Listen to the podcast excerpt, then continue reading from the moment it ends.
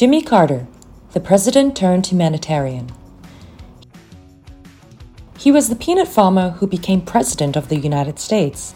Then James Earl Jimmy Carter Jr. leveraged his position to become a great humanitarian. Rising to be president is an achievement of a lifetime. But Jimmy Carter's greatest contributions came after he left the White House. Carter and his wife Rosalynn were staunch supporters of human rights. So in 1982, they founded the Carter Center. Its three initiatives are its motto wage peace, fight disease, build hope.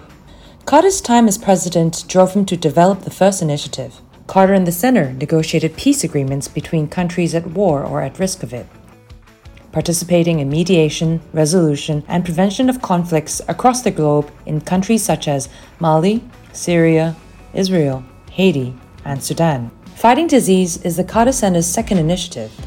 On a trip to Ghana in 1986, Carter witnessed firsthand the effects of the guinea worm disease.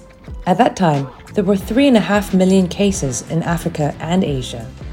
The center tirelessly worked to educate populations and secure safe drinking water. In 2020, there were only 27 recorded cases of the guinea worm disease in the entire world. Building Hope has been a labor of love for the Carter, and he has famously partnered with Habitat for Humanity for the Jimmy and Rosalynn Carter Work Project for over 30 years. With over 100,000 volunteers, the project has helped build or renovate thousands of homes worldwide, securing housing for 22 million people.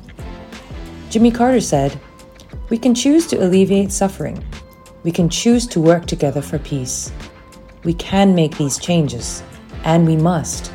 Jimmy Carter and the Carter Center have led the fight for global human rights for nearly 40 years, impacting the lives of millions of people. It is for that reason he was awarded the inaugural Lui Che Woo Prize Positive Energy Prize in 2016.